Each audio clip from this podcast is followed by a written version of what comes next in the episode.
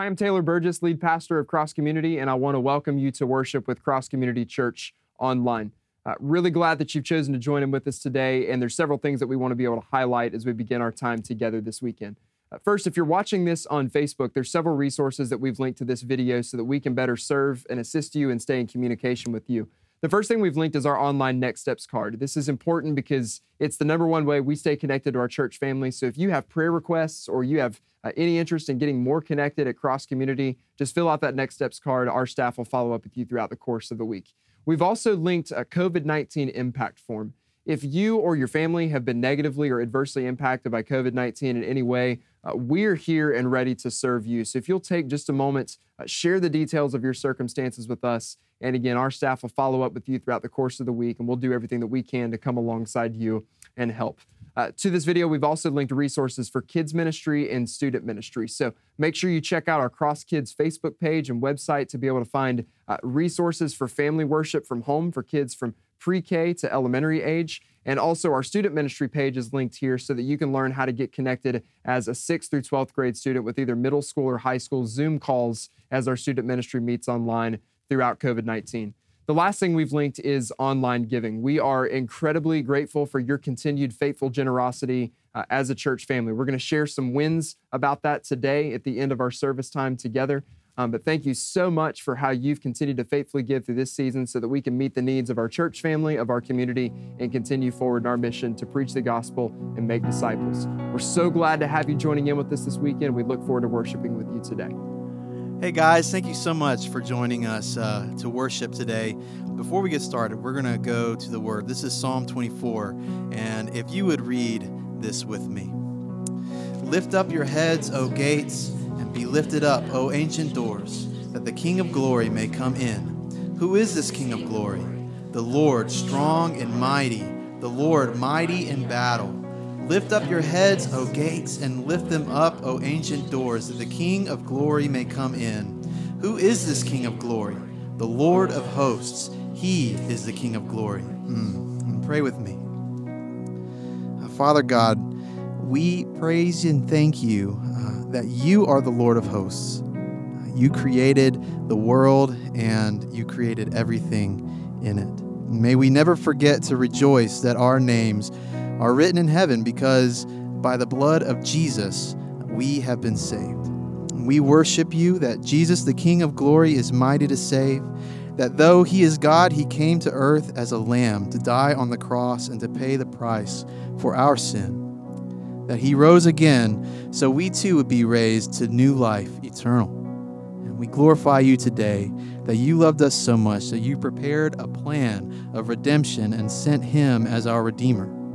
May our voices in worship of you fall sweetly on your ears today, and may your Spirit move in us as we dwell on your word. Through Jesus Christ, our high priest, who lives and reigns with you and the Holy Spirit, one God, forever and ever. Amen.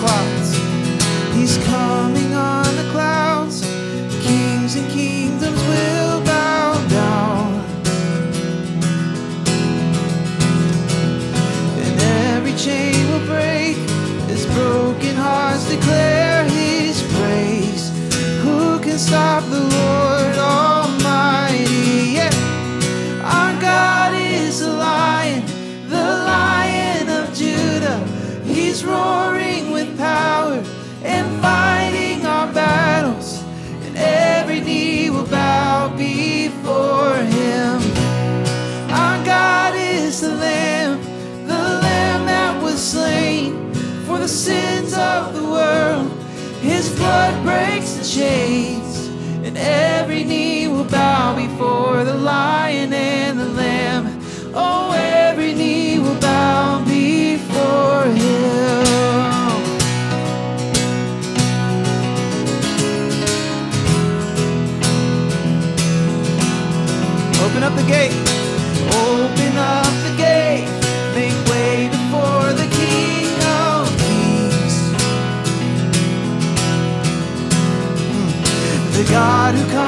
save is here to set the captives free. For who can stop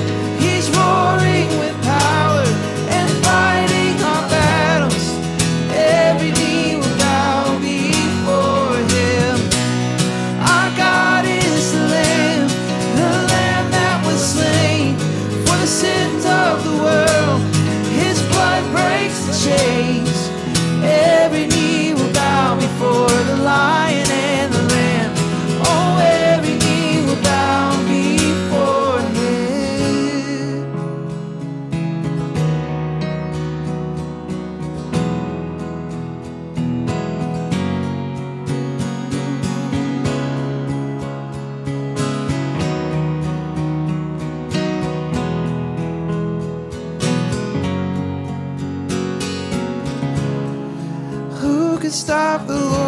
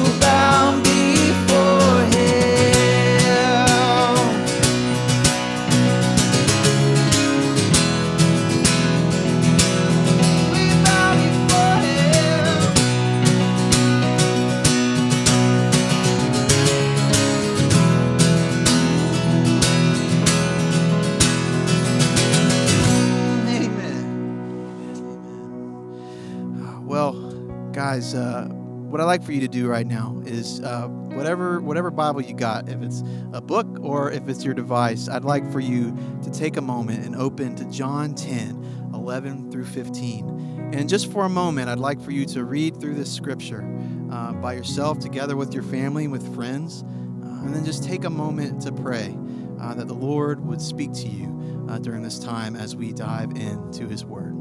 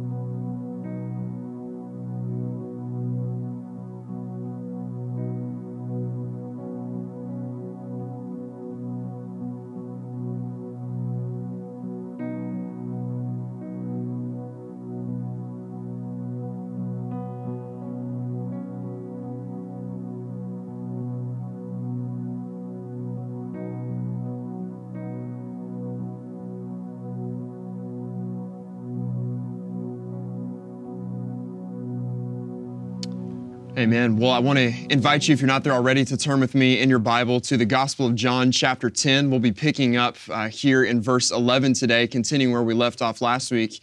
If you're joining us for the first time, we're on week four of a seven week message series called I Am. Seven times in the Gospel of John, Jesus makes a statement about who he is, uh, extraordinary claims, each of these having uh, just massive ramifications for our lives. So, week one, we saw that Jesus is the bread of life who has come to satisfy the eternal hunger of our souls. Then uh, the next week, we saw that Jesus is the light of the world who's come to overcome the darkness of sin. Then last week, we saw that Jesus is the door of the sheep. He provides our entry into life he protects our enemy, us from the enemy of death. And then today, uh, we'll be looking at, continuing in John chapter 10 at how Jesus is the good shepherd. Um, when I was in middle school, I had a football season where my team was coached by maybe some of the worst coaches in the history of youth sports. And uh, I'll just fast forward to towards the end of the season to give you a snapshot as to why.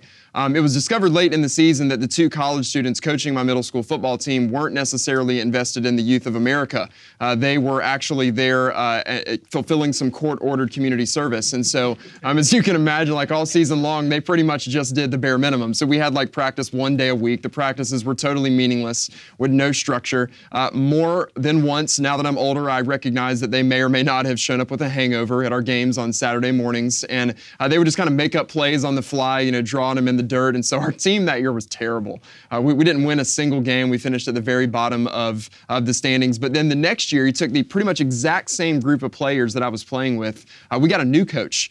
And our new coach did love coaching youth sports and he cared about us and he invested in us. So uh, we practiced almost every single day of the week. And he had printed out a playbook for us and we had to go home and, and memorize plays so we could be ready in our games. And that season, with pretty much the exact same group of players, uh, we were undefeated and we finished at the top of the standings.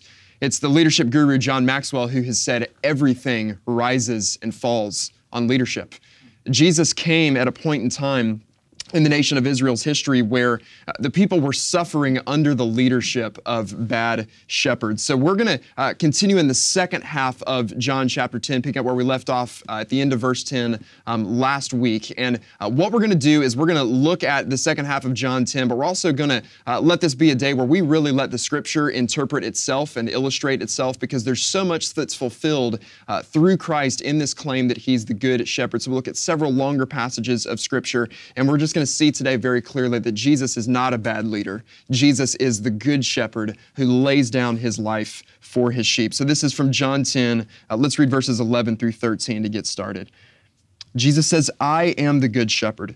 The good shepherd lays down his life for the sheep. He who is a hired hand and not a shepherd, who does not own the sheep, sees the wolf coming and leaves the sheep and flees. And the wolf snatches them and scatters them. He flees because he's a hired hand and cares nothing for the sheep. For centuries, the nation of Israel had been waiting for a good shepherd who would come and rescue them from the bad shepherds. Psalm chapter 80 is a psalm of lament where the psalmist cries out to the Lord like a sheep, calling out to a shepherd in distress. The psalmist writes in Psalm 80 Give ear, O shepherd of Israel. You who lead Joseph like a flock, you who are enthroned upon the cherubim, shine forth before Ephraim and Benjamin and Manasseh. Stir up your might and come to save us. Restore us, O God. Let your face shine that we may be saved. In the same way, the prophet Isaiah prophesied of the shepherd who would come as the Redeemer to save the people of God in Isaiah 40 11. He will tend his flock like a shepherd. He will gather the lambs in his arms. He will carry them in his bosom and gently lead those that are with young. For centuries, the people of God had longed to be rescued by the good shepherd who would deliver them out of oppression and care for them. So, unlike the bad shepherds who caused the people harm and abandoned them at the first sight of trouble, we see first from John chapter 10 that the good shepherd lays his life down. Verses 11 and 12, Jesus does a compare and contrast of the bad shepherds of the nation of Israel and, uh, and who he is as the good shepherd. He says the bad shepherds, they don't even own the sheep. Since they don't own the sheep, they care nothing for the sheep because they're just hired hands. And at the end of the day, they're just in it for the paycheck. At the first sign of trouble, they'll abandon the sheep and they'll leave them to be devoured by the wolves. But the good shepherd is the owner of the sheep. He has great investment in the sheep. In verses four through five, we saw that the sheep are his own and that he knows them by name. So, unlike the bad shepherds who will abandon the sheep to die, Jesus is the good shepherd who will die for the sheep. We saw last week how the Old Testament prophets had spoken out against uh, the, the bad shepherds who had been leading God's people. So here's two other passages of scripture similar to what we saw last week that really highlight the Lord's displeasure uh, with the leaders who didn't care for his people. Ezekiel 34. The word of the Lord came to me, Son of man, prophesy against the shepherds of Israel. Prophesy and say to them, even to the shepherds, Thus says the Lord God, Ah, shepherds of Israel, you who have been feeding yourselves. Should not the shepherds feed the sheep? You eat the fat, you clothe yourselves with the wool, you slaughter the fat ones, but you do not feed the sheep. Listen to these indictments from the Lord against his shepherds. The weak you have not strengthened, the sick you have not healed, the injured you have not bound up, the strayed you have not brought back, the lost you have not sought, and with force, with force and harshness you have ruled them. So they were scattered because there was no shepherd, and they became food for all the wild beasts. My sheep were scattered. They wandered over all the mountains, and on every high hill my sheep were scattered over all the face of the earth, with none to search or seek for them. In the same way, the prophet Jeremiah in Jeremiah 23 said, Woe to the shepherds who destroy and, sh- and, scatter the sheep of my pasture, declares the Lord. Therefore, thus says the Lord, the God of Israel, concerning the shepherds who care for my people You have scattered my flock and driven them away. You have not attended to them. Behold, I will attend to you for your evil deeds, declares the Lord. Then I will gather the remnant of my flock out of all the countries where I have driven them, and I will bring them back to their fold and they shall be fruitful and multiply. I will set shepherds over them who will care for them, and they shall fear no more nor be dismayed, neither shall any be missing, declares the Lord. God's word does not speak kindly about leaders who forsake their responsibility to care and use their ministry to God's people as a platform for personal advancement. Now, the clearest modern day example of this is probably the health, wealth, and prosperity gospel a gospel that promises uh, empty things in, in return for giving of your money and giving of yourself, that promises that you'll never be sick and that God wants to load up your bank account. You can live in a big house. And so, uh, if I could just give you one great fun application step today, this is maybe the, the most fun application step I'll ever give you. It's this I want you to go to Netflix today. You did not hear that wrong. I want you to go to Netflix today and find a documentary that just came on to Netflix about a week ago. It's been out for about a year, but Netflix started streaming it a week ago called American Gospel. And what you'll see in this two and a half hour documentary is, uh, for the first hour, a foundation of establishing what is the true gospel. And then for the second half of the movie, exposing the health, wealth, and prosperity gospel. And what you learn about the prosperity gospel is that it's as it's exported uh, from the U.S. all across the globe, the prosperity gospel always preys on the most impoverished and the most vulnerable. It preys on those who are sick. It preys on those who are, are needy. And so, what we have to do is, is constantly be on guard against this notion that there might be those out there who want to use the name of God for unhealthy personal advancement. This is what was happening with the shepherds of the nation of Israel. They were using the name of the Lord, they were using the ministry that He'd given them for padding their own pockets. They were hired hands. Jesus had already said in, in uh, earlier in chapter 10 that they were robbers and thieves. Here he just calls them hirelings. They're only in it for the money, so they're more than willing to sacrifice the sheep. And this is what sets Christ apart from every other shepherd. Uh, under the Old Testament, Old Covenant sacrificial law, the sheep would be sacrificed for the sins of the shepherd. But what Jesus said he had come to do would be the shepherd who would sacrifice himself for the sins of the sheep. Five times in this short passage, Jesus uses the words, I lay my life down. Jesus is not just a hired hand who's in it for the money and who will abandon you at the first sign of trouble. Jesus has purchased you at the cost of his own life. He owns us, and he's not going to let us go. He's the good shepherd who lays his life down. Verses 14 through 16, Jesus says again here, I am the good shepherd. I know my own, and my own know me. Just as the Father knows me, and I know the Father, I lay down my life for the sheep.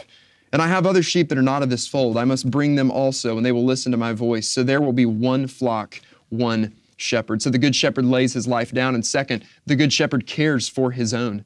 Jesus says, I know my own, and my own know me. You need to understand this word know that Jesus uses here, this goes far beyond a surface knowledge and it speaks to the deepest level of intimate relationship. Just how well does he know us and just how well can we know him? Jesus says, I know my own, and my own know me. How well can we know him? Jesus says in verse 15, just as the Father knows me, and I know the Father the eternal relationship of Father, Son, and Holy Spirit in the Trinity. This is the deepest, most intimate relationship that could be known. From eternity past, the Father has fully known about the Son, and the Son has fully known about the Father. There is no deeper, more intimate relationship, no more, no greater intimacy than what's found in the Trinity of Father, Son, and Holy Spirit. Jesus says that He knows us and that we can know Him with the same depth of intimacy that He knows the Father. And this is possible not just for those who are born among his people. This wasn't just going to be possible for the nation of Israel. He's made it possible even for those who are born far from him. He says in verses 16 and 17 that there were other sheep from outside of this fold that he would bring in. And they would all be one flock with the shepherd, with one shepherd. This is how the Apostle Paul says, a longer passage here from Ephesians 2 just kind of lays all of this out and how this worked in the backdrop of eternity. He writes, Therefore, remember that at one time you Gentiles in the flesh called the uncircumcision by what is called the circumcision, which is made in the flesh by hands. Remember that you were at that time separated from Christ. So, Paul's speaking to who we were before the work of Jesus Christ. He says, You were separated from Christ, alienated from the commonwealth of Israel, and strangers to the covenant of promise, having no hope and without God in this world. But here's the difference. Here's what's made possible through Jesus. He says, But now in Christ Jesus, you who once were far off have been brought near by the blood of Christ. For he himself is our peace, who has made us both one and has broken down in his flesh the dividing wall of hostility by abolishing the law of commandments expressed in ordinances, that he might create in himself one new man in place of the two, so making peace, and might reconcile us both to God in one body through the cross, thereby killing the hostility. And he came and preached peace to you who were far off and peace to those who were near. For through him we both have access in one spirit to the Father. So then you are no longer strangers and aliens, but you are fellow citizens with saints and members of the household of God, built on the foundation of the apostles and the prophets, Christ Jesus himself being the cornerstone, in whom the whole structure, being joined together, grows into a holy temple in the Lord. In him you also are being built together in a, as a dwelling place by God by the Holy, by the Holy Spirit. It's the Apostle Paul, master of the run on sentence. Through the blood of Jesus Christ, we are one with God in such a way that we have become his dwelling place. We can be one with Christ in the same way that Christ is one with the Father. You know, very often we, we hear this word sheep. And I think we, we think of it you know, frequently as a very degrading term because, you know, if we're, we're just being honest, sometimes sheep can be pretty dumb animals. But if you, you look at the context of first century Judaism, sheep were really considered to be of high value. And not just because they were necessary for the sacrificial system, but in comparison to other animals uh, like dogs and pigs, sheep were considered clean when these other animals were considered unclean. And last week we saw that good shepherds knew the intricate details of their sheep. He gave them names.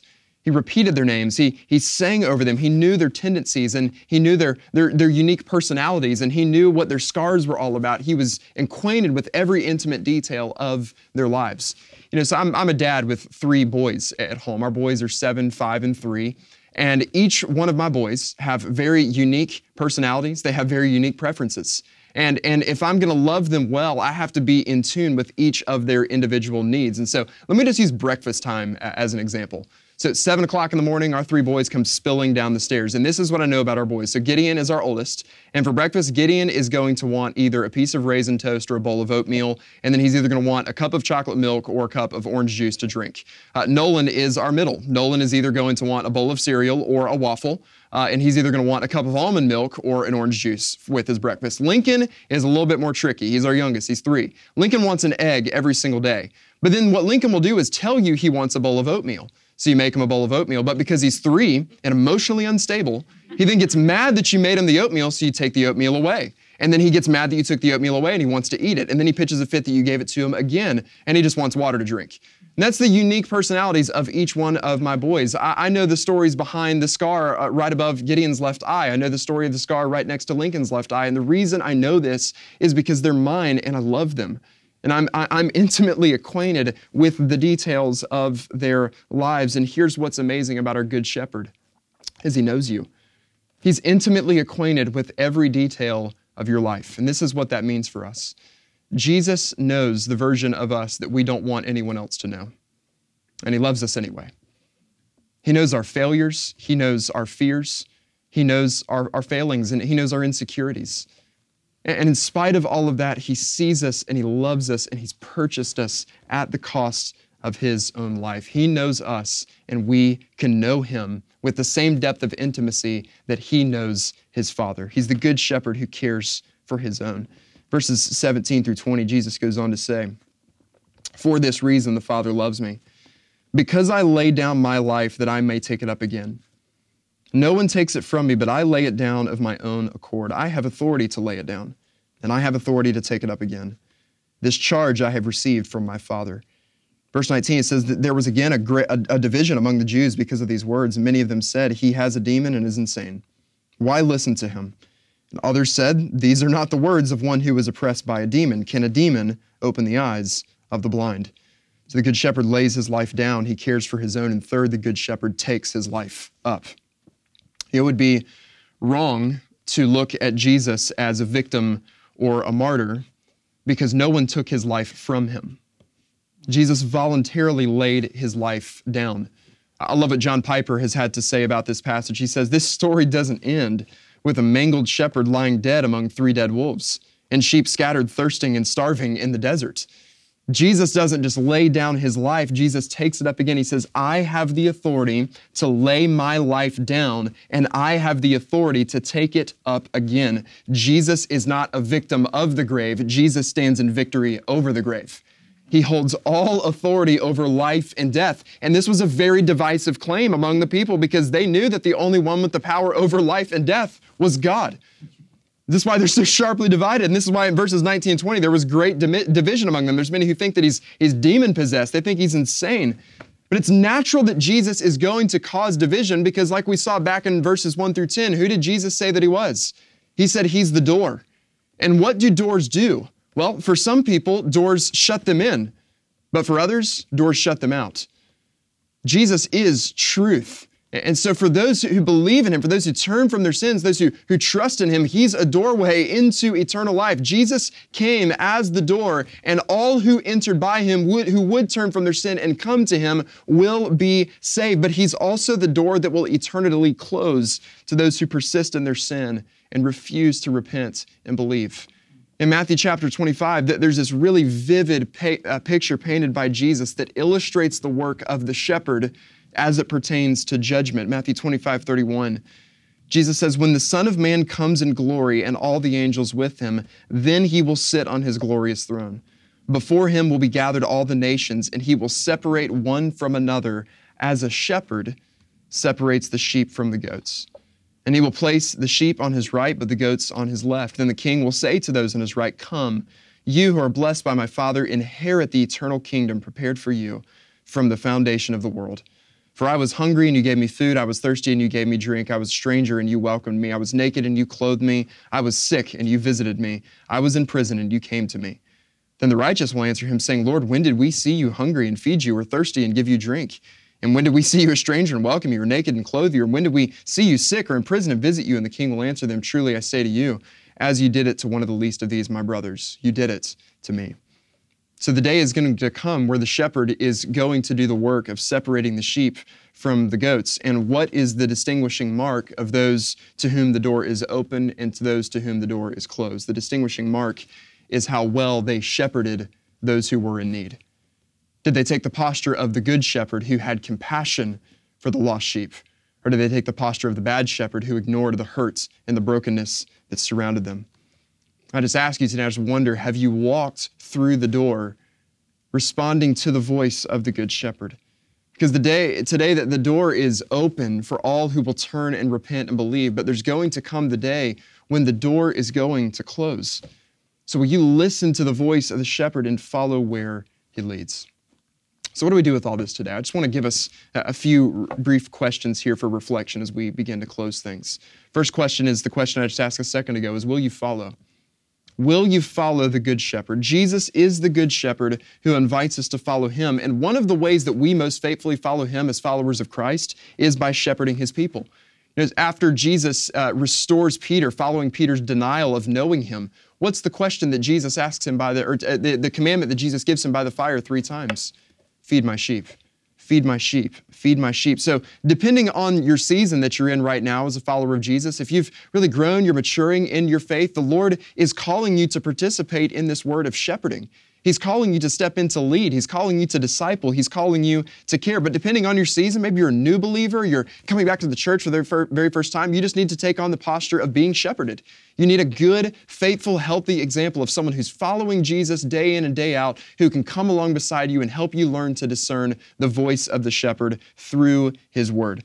One of the reasons as a church why we so heavily emphasize church membership and community groups is because these give us the very best opportunity to truly discern who we are responsible to care for and to help us foster and facilitate an environment where faith can be grown and nurtured. So Jesus is the good shepherd who's going to take care of you. Will you follow his example and be a good shepherd for someone else?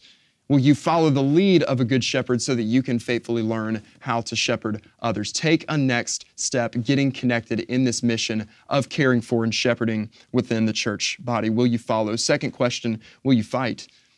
You know, the reality is for us today is that bad shepherds and wolves still abound. Many of us as a church family were reading through the Bible together in 2020. And if you pay close attention as you're reading through the New Testament, what you will find at every corner of the New Testament, from the words of Jesus to the words of Paul, the words of the rest of the apostles, you will find warnings about false teachers every single turn of the New Testament. Read Paul's letters. He has absolutely no hesitation calling out groups, calling out individuals by name when they're perpetuating a false gospel. We cannot be in the year 2020 so afraid of being perceived as politically incorrect that we avoid confronting those who are biblically incorrect. We are called to call out those who are perpetuating a false gospel, and we do this out of love for our neighbor. Jesus is a door, and doors divide.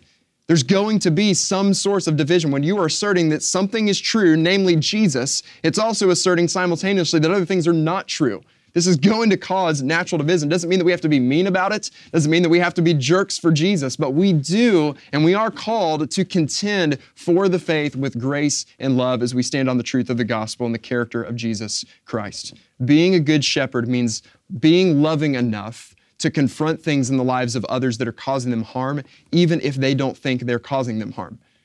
L- listen to the words of Jesus from, that we saw from, from last week. What, what does Jesus say uh, about false teachers? What's he say about the wolves? Do they come dressed as wolves? They come dressed as sheep. They look and appear harmless, but good shepherds will be willing to put themselves in harm's way to fight off the enemies who cause harm to the people of God. So, will you follow? Will you fight? Third, will you find? And one of the indictments of Ezekiel is that the shepherds of Israel did not pursue the strays and they did not seek the lost. I just wonder today, as we, we read through these passages of scriptures, you hear the words of Jesus, you're reminded of the words of the prophets. Who do you personally know who has fallen away from the church, who's wavering in their faith, and they need to be pursued? Need someone to go after them someone to encourage them, someone to bring them back into the fold as they wander away. Who do you personally know who's wandering far from Christ and needs to be found? Who's lost in their sin and needs to hear the hope of the gospel, needs to hear the voice of the Good Shepherd in the same way that Christ came to seek and to save you. Will you seek others so that they might be saved? This is the work that God has called us to do as the church. You know, maybe you've uh, been able to put this together last week and today as we've looked at these passages, but um, Jesus has been setting up a very powerful image with these two claims that he is the door of the sheep and he is the good shepherd. And typically, a sheep pen had a door where the shepherd would enter. That's what Jesus said in John chapter 10, verse 2.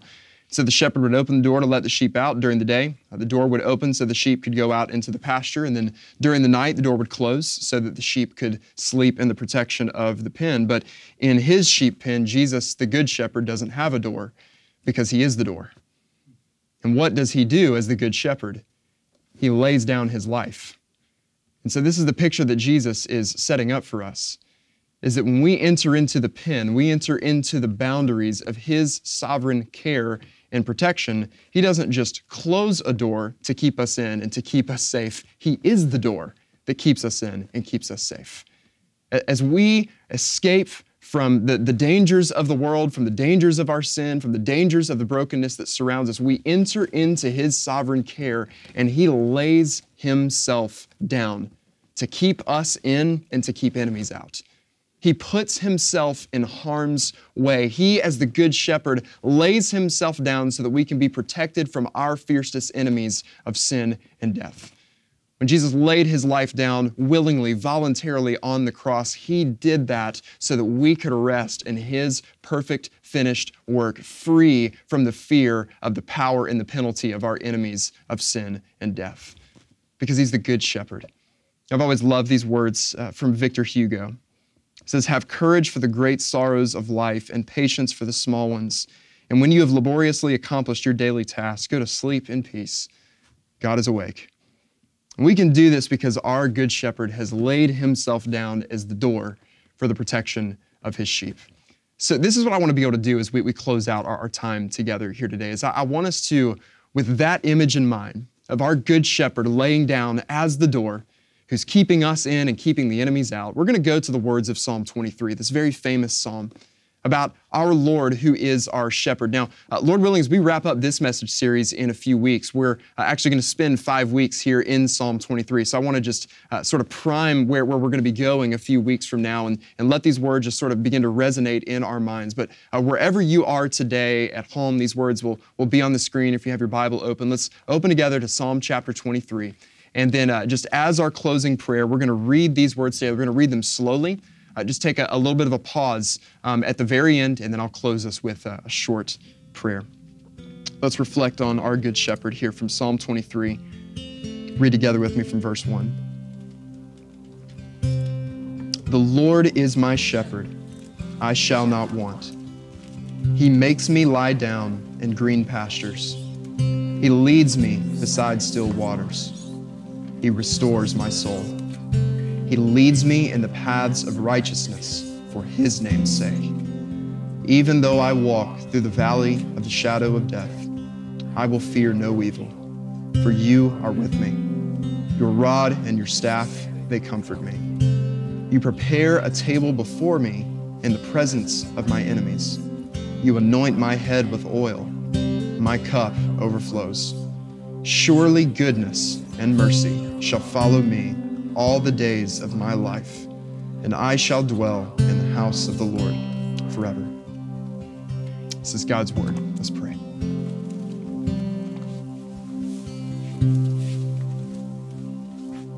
Father, we thank you that you have sent your Son, Jesus Christ, as our good shepherd.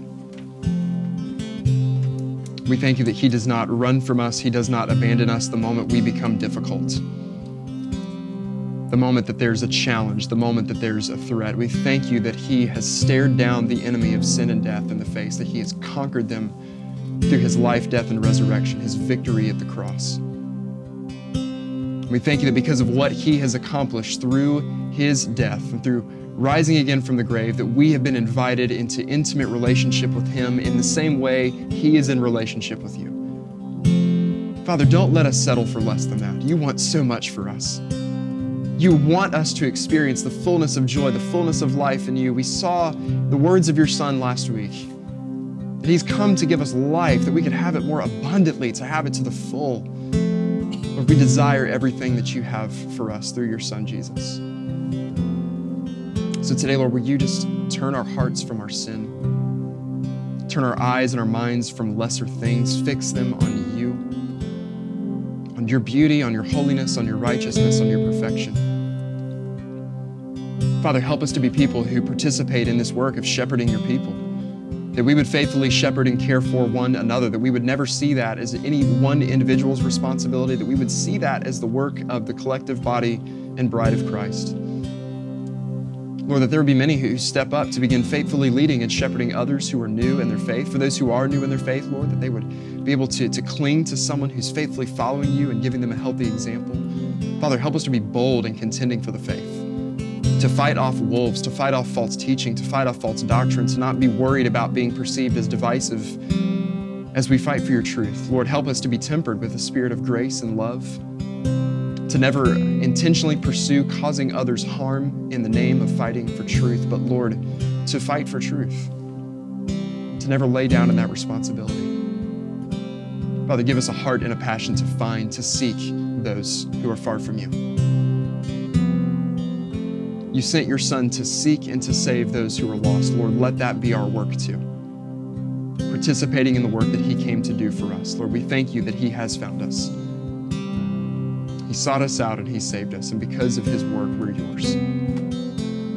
So, Father, help us to press in today to all that you are for us in your Son, Jesus. Fill us with the power of your Holy Spirit that we could faithfully walk in your ways, walk in your word, and be faithful, good shepherds to those who are far from you and to those who belong to you. Be glorified as we sing and as we go today. We ask all these things in your Son's name. Let's sing together as we close.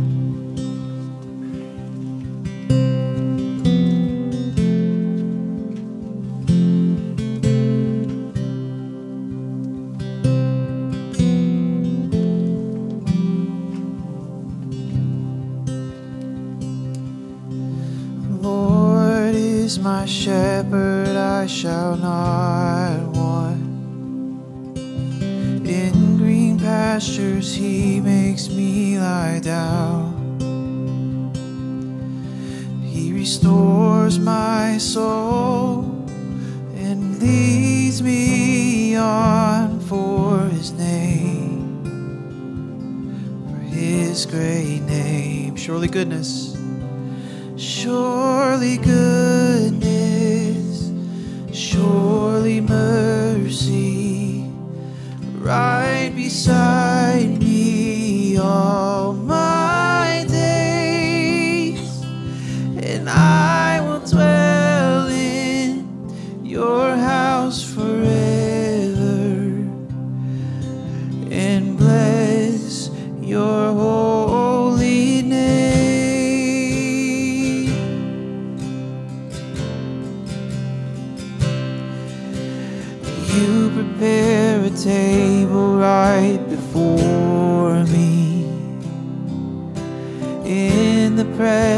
of my enemy. Though the arrow flies and the terror of night is at my door,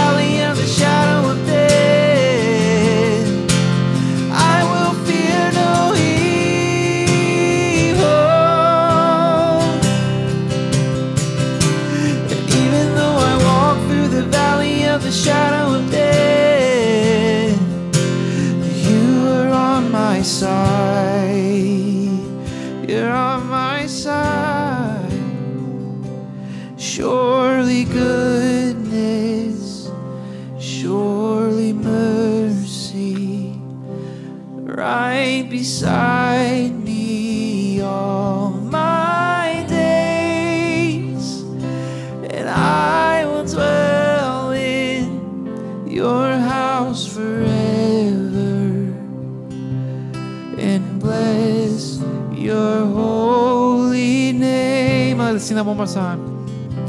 Surely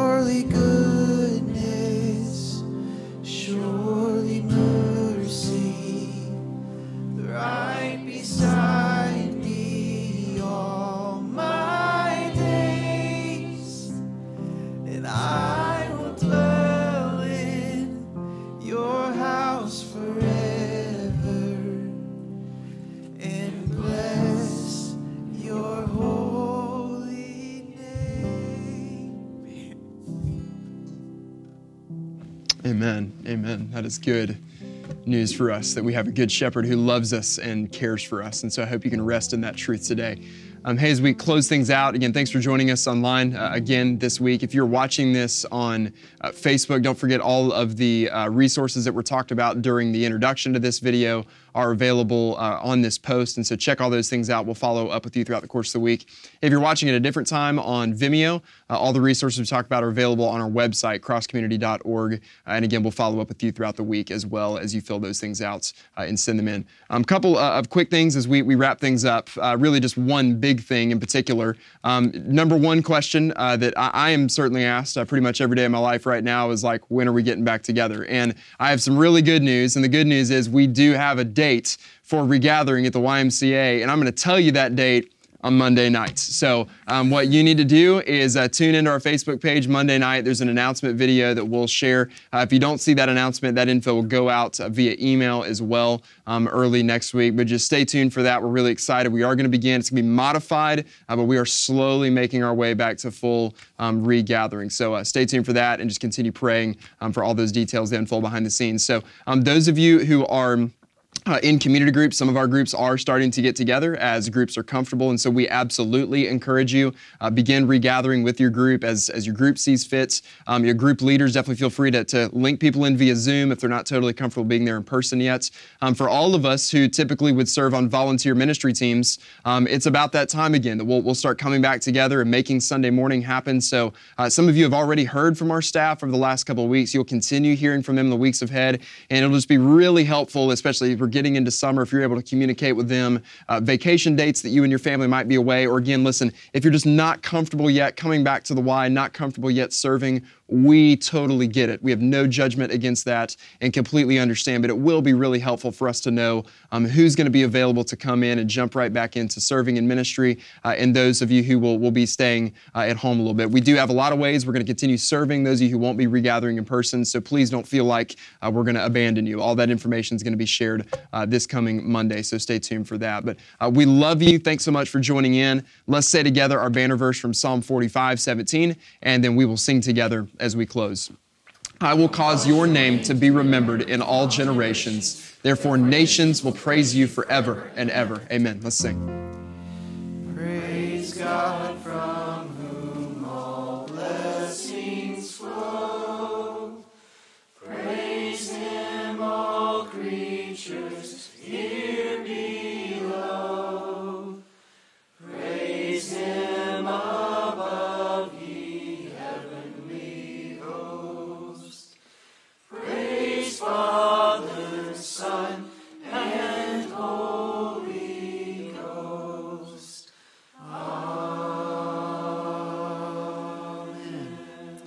Is good to hear the people of God sing.